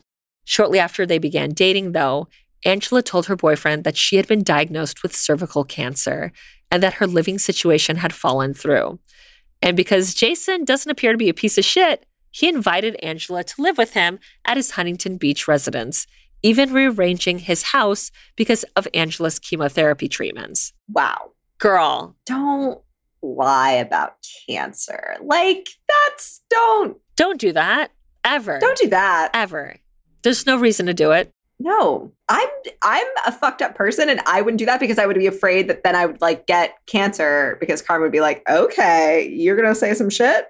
Watch this." Yeah. I mean, I know someone who definitely did this. mm-hmm who like so like their boyfriend wouldn't break up with them. Oh my god. Why do you want to be with somebody who wants to break up with you? Just fucking let them go. And it was like she was like a more popular person in school and I was not. And I was like, if this is what being popular is, like I'm good. Like I have a soul and I'm good. It would never occur to me to do this because I'm not an awful human being. No. But apparently not everyone got that fucking memo. Jason told police that Angela shaved her head and displayed photos of herself getting chemotherapy. She also started drinking heavily, which concerned Jason, as you really shouldn't be getting wasted on the regular if you're going through chemo. And that's when Jason started to suspect that Angela wasn't actually sick. So he had a friend stop by their house one day while Angela was supposedly scheduled for chemo. But guess what? Angela had never left the house that day. Jason and his friends were like, okay, this is sus as fuck. So they Google searched the phrases chemotherapy and cervical cancer and found the exact same images that she had been sending them. Images she claimed were of herself in treatment. They're like literally on page one of the image search. Yes, it's literally that. She didn't even like flip a few pages back, like maybe they won't find this one. Go to like 20. No, no, no. It's literally like the first like couple. Amateur hour, first of all. Literally. Yeah, absolutely. But also awful. Don't fucking do that. Don't do just don't. Like, oh God. This wild as fuck discovery led to a videotaped intervention where Jason and a circle of friends confronted Angela about her fabrication. And one of the people who led the intervention was Mary Bukovskis, who befriended Angela while Angela was a paralegal at a law firm. You see, paralegal, not a lawyer, like she had told Jason. Yep. hmm At the beginning, Angela allegedly told Mary that her boyfriend Jason was abusing her. Bitch. Girl, and like I absolutely know someone like this who is like a pathological liar and just has to be the victim and people will initially believe it because like when someone's like hey my boyfriend's abusing me like you believe them Yeah. and then you realize like no there are awful people who just say shit for attention and to get shit Yeah. and then that's the reason why like piece of shit people are like see you can't believe women because of people like this and you're like ah You're ruining it for the rest of us. Yes. You're ruining it for the people who are actually going through shit. Also, like, that's not something to be, I don't want to say proud of, but it's like to be like, oh, by the way, my wife boyfriend's abusing me. Like, you know, yes. no, like people are, that's a usually a very like traumatizing, Deeply traumatizing, like thing that people don't really talk about. Yeah. no, especially not at like Mary's son's little league games that Angela would attend and she'd go out to eat with them afterwards and the rest of the Bukowski's family.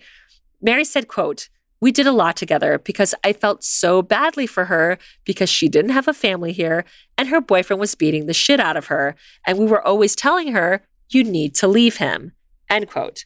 Angela also told Mary that she had cancer, but Mary too became suspicious when one, Angela always brought a bottle of wine to drink at Mary's home, and two, Angela never exhibited any side effects from chemo, which kind of a big fucking deal.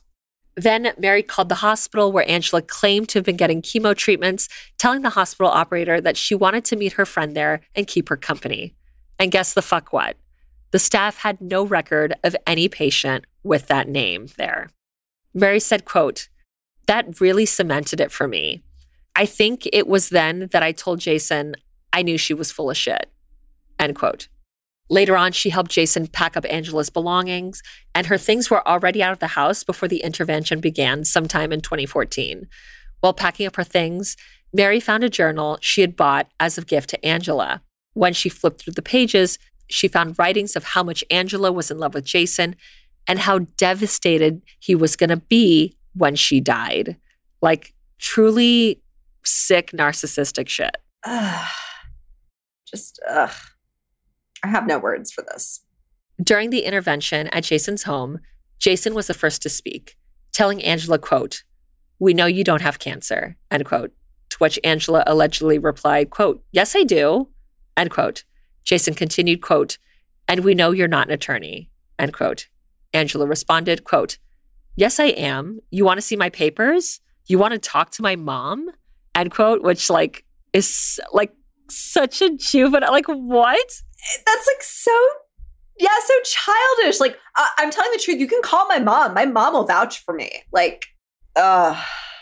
Angela, come on. Then things took an uncomfortable turn when Mary asked to see Angela's chemotherapy port, but Angela refused to take off her jacket.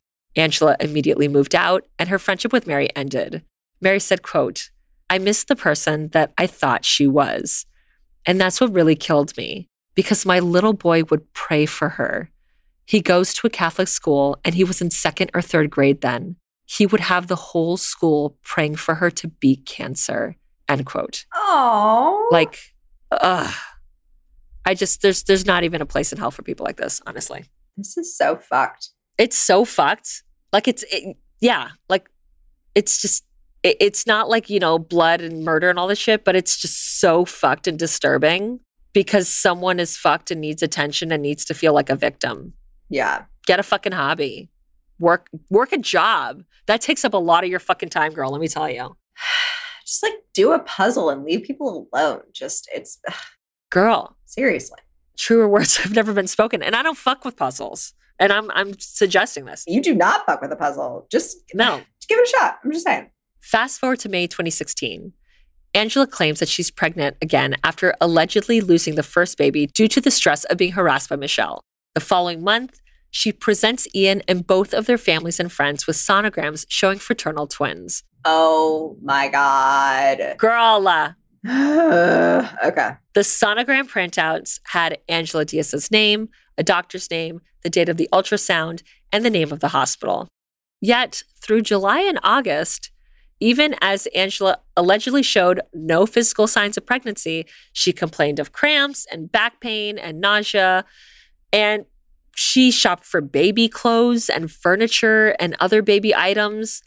And Ian would later discover through, you guessed it, Google Images that Angela's sonograms were fake and that ones appearing identical to hers were sold on Etsy for 750 apiece. Girl, Oh my god. the prank ultrasounds printed on Kodak photo paper were customizable with names and other information like the name of the doctor, the hospital, and the date of the ultrasound.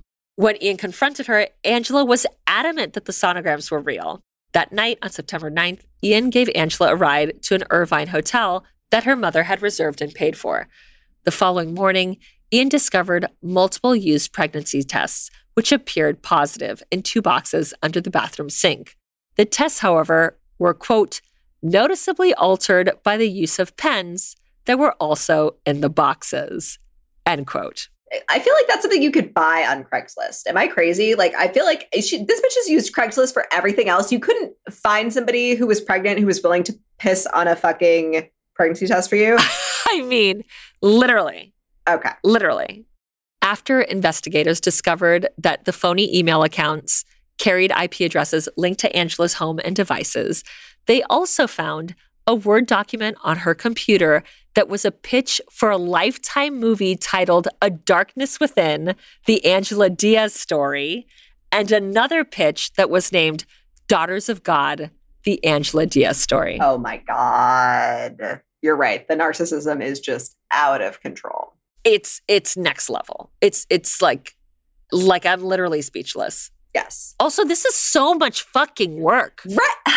Me too. I was like, I don't know if I just I'm lazy or what, but this just seems like more effort than it's worth. Like, what are you really getting out of this? The control. I know. And and the the victimhood of like, oh my God, poor you, this is happening to you. Oh my God, oh my God, oh my God. You're so brave, you're so strong that you know you're going through all of this. Ugh. Yeah, exactly. In October 2017, Angela Maria Diaz pleaded guilty to 10 felony charges, including kidnapping, false imprisonment, perjury, and forgery. And if you'll remember, Michelle faced a maximum of life in prison for the crimes that Angela had actually committed. But because we can't have nice things, Angela struck a deal with the prosecutor and was given only five years in prison. What? No, no, no. No, no, no. Commence table flipping now. That is way too little. absolutely way too little. At her sentencing, Judge Nicholas S. Thompson said, quote, Miss Diaz does need not only punishment, but does need help. She appears to be, in the court's view, devoid of any sense of empathy or compassion to others or any kind of realization as to the impact that one's actions have on another person's life. End quote. I mean, that's putting it very mildly. Yes. Ian had his marriage to Angela annulled six months after marrying her, stating in his petition that had he known about, quote, what appears to be lying at a pathological level, end quote, he never would have married her. During her incarceration, Michelle Hadley lost her apartment, her job, and had to drop out of school. The year following her release, Michelle struggled to find work. Employers who initially showed interest would then ghost her something she was certain came as a result of Googling her name. Michelle's attorney, Michael Justy, told the Daily Beast, quote, She is trying to put her life back together. It is hard. She was exonerated, but people still Google her and think she did it. End quote. Since her exoneration, Michelle obtained her MBA and found a good marketing job for a beauty company. She moved across the country to New York to live with her sister and escape Orange County, where she had become infamous. By the time Michelle was released, Ian had finally sold the notorious Anaheim condo, which they'd purchased for about $470,000. Michelle said she didn't see a cent from the $499,000 sale. Michelle filed a lawsuit against the city of Anaheim alleging the police failed to properly investigate her case, leading to her false imprisonment. The complaint also listed Angela Diaz and Ian Diaz, claiming that without their statements to the police, she wouldn't have been falsely imprisoned. In 2021, the city of Anaheim, without admitting liability, Of course. of course, agreed to pay Michelle $1,795,000, which work. That's literally the least they can fucking do. I was gonna say that's that's pretty good. Yeah. Yeah. Ian Diaz and Angela Diaz reached separate settlements with Michelle. However, Angela's defense attorney, Allison Margolin, alleged that Angela wasn't alone in this plot and that Ian deserved a closer look. I guess federal prosecutors agreed. They too had questions about Ian's involvement and investigated his role in the scheme. And in May of 2021, a grand jury indicted Ian Diaz on charges of conspiracy to commit cyberstalking, cyberstalking, and perjury. He pleaded not guilty and bonded out of jail to await trial. And while I can't find any information on whether this has even gone to trial yet, the last I heard was that the U.S. Marshal's Office had placed Ian on unpaid administrative leave. Michelle has said that she wants to use her experience with the justice system's cruelty and her privilege of being exonerated to do something about the quote, blue wall of silence, end quote. And while sometimes she's able to cast her traumatic experience in a positive light, saying that it made her stronger and more resilient and gave her more depth and maturity, it has also made her more cynical and distrustful of others. While there's still the sweet goody two shoes part of her who wants to find love and have a family, Michelle says that now there's another part, a part that says, quote, careful, because people are dangerous. The world is dangerous end quote. And that is the horrific, almost impossible to believe story of Michelle Hadley, who was wrongfully accused of harassing and stalking a woman who was actually stalking herself. It's so, so crazy. So, full disclosure, this was included in one of the Eileen Ormsby's books I read. I think I did the countdown story from that. So, I knew like some details of it, but that was fantastic. And I did not, I did, I don't think I like knew the whole, The scope of it, and that it's like, oh, like she's been doing this for fucking ever. yeah, or any of her like lying about the cancer and shit. Yeah, I didn't know any of that. Wild. But it was one of those things where in the middle I was like, ooh, don't say anything because I know who I'm supposed to think is the the villain here is not actually the villain. So it's like, keep keep your mouth shut, Amy. Just don't say anything. uh, that was amazing though. And you did a fucking great job with that. I really I didn't know anything about him getting indicted or anything. I thought he got off scot free. So Thank you. You know, it's very interesting because when I read everything and looked at everything, his abusive behavior is really not mentioned in kind of anything except like one article. It was like, I think the BuzzFeed news article. Everything else was like, they did get along. She accused him of cheating. Like, it's not like, Yeah, that's what I thought it was too. I didn't know it was like that crazy and that he like filmed her without her consent and like the whole cuck fantasy thing. yeah, that's all in the court transcripts. So, like, when I saw the dateline originally, I was like, okay, like, he's a fucking moron who just married like some hot chick and she's a psycho. Yeah. Like, and she did this completely on her own. And then when I, you know, dug deeper and then found like, no, he was like horribly abusive and controlling, I'm like, wait a minute. Like, it's way more probable that he has something to do with this also Yeah. than not. So I don't know. Uh, all I know is that, you know, that he got indicted. Stay tuned and find out. Stay tuned. Well, I'm glad you did this story because I feel like I had it in the back of my head as an option, but I I feel like you did a much better job than I would have done covering it. So I'm very glad. Well, you would have researched it. So, that is true. you know, That is would true. come out. Thank you. Was like, no, thank you, Monique. That was wonderful. And Thank you. that was like horrifying, but not too horrifying. Sure. Yeah.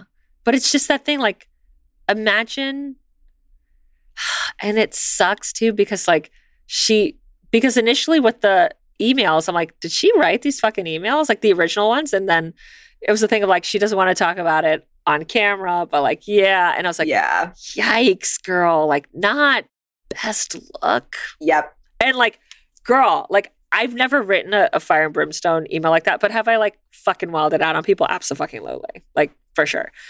And just the thought of like someone's fucking with you, like your your abusive romantic partner is like fucking with you and fucking with your money and fucking with your property, and you're like fuck you, like you go nuts, and then you like are arrested for like cyber stalking someone and allegedly like sending people to have rape fantasy. You're like, what the fuck? Yeah. Uh, And the thing that I didn't really understand is how they looked at her devices when they confiscated them and they're like, oh, these are coming from you. yeah. That was what I didn't get either. But And I looked and I don't know if they're just like, that's your name, that's your name, whatever, fuck you. Like it's clearly you. If they just weren't doing their job or what. Because I looked for things and I was like, is, and I tried to go into like, oh, is like a VPN, which like, yeah, like she, but I was like, no, like it wouldn't show up in your fucking, if it's not being sent by you. yeah. And you don't have access to those accounts and passwords. Like, and it's not logged in on your phone. No. so I don't know. I, I I don't know if it was just like this is a U.S. Marshal's wife, So we believe her. Yeah. and you know this is like the tenth time that she's called us in the last week. So we just have to like shut the because like in in Dateline the the DA was like, no, we were certain if she was on the streets that Angela was going to be either raped or killed. Like that was the only option. So we had to like fucking incarcerate Michelle. Poor Michelle. I feel so, so bad. Like, she like can't get her life back. And then like from what I understand, she's still single. Yeah. Yeah, she's still single. So like you meet someone, especially on the interwebs, and you'd like throw their, you know, into the quick Google search, and it's like the real life Gone Girl, and you're like, what? You want to go and fucking have like apps and certs with that? Yeah. No, like that's I actually do. I would be like, this is crazy. That bitch was wild. Like, I will buy all the drinks. Let's fucking, I want to hear vent to me, woman. Like, let's do this. I mean, yeah, like the trauma. I can't even imagine. No, it's so, uh, poor girl. I hope she's doing okay. Should not deserve that. So fucked up. I hope she's doing marketing for Sephora. Oh, that would be lovely. I hope she is too. Yeah, because it's a beauty brand. Yeah. That would just make me happy. I spent a lot of money there, girl. a lot of money. So I hope I'm contributing to Michelle's paycheck in some way. There you go. well, thank you again for that story. I I really enjoyed it, even though I knew the twist, quote unquote. I was not prepared for the level. The level is insane. Yeah, the level's nuts. Um, thank you for your story. I was not prepared for that many murdered people. No. Holy shit. Yeah, so many murdered people. That's like war numbers. Yeah, seriously. Just one right after the other. Jesus, give it a rest. Just nonstop. Also, I guess happy St. Patrick's Day for for Yeah. those of you who uh partake in whatever whatever way you do. Cheers. Cheers. Clink. Clink. um, to our waters. Uh, thank you guys so much for listening. We're so obsessed with you. This is another fucking horror podcast. I'm Monique Sanchez. And I'm Amy Traden. You can find me on the gram at pinupgirlmo. You can find me at Lobotomy, and that's Lobot period Amy. You should also follow the show on the gram. Uh, we're at another fucking horror podcast. Every sixth episode, we do a true listener tales episode where we read your crazy stories. So if you have one or you just want to say hi, email us at another fucking horror podcast at gmail.com with a period instead of the you and fucking. Thanks so much for listening, guys. We're so obsessed with you. Keep it cute. Keep it creepy. Bye. Bye.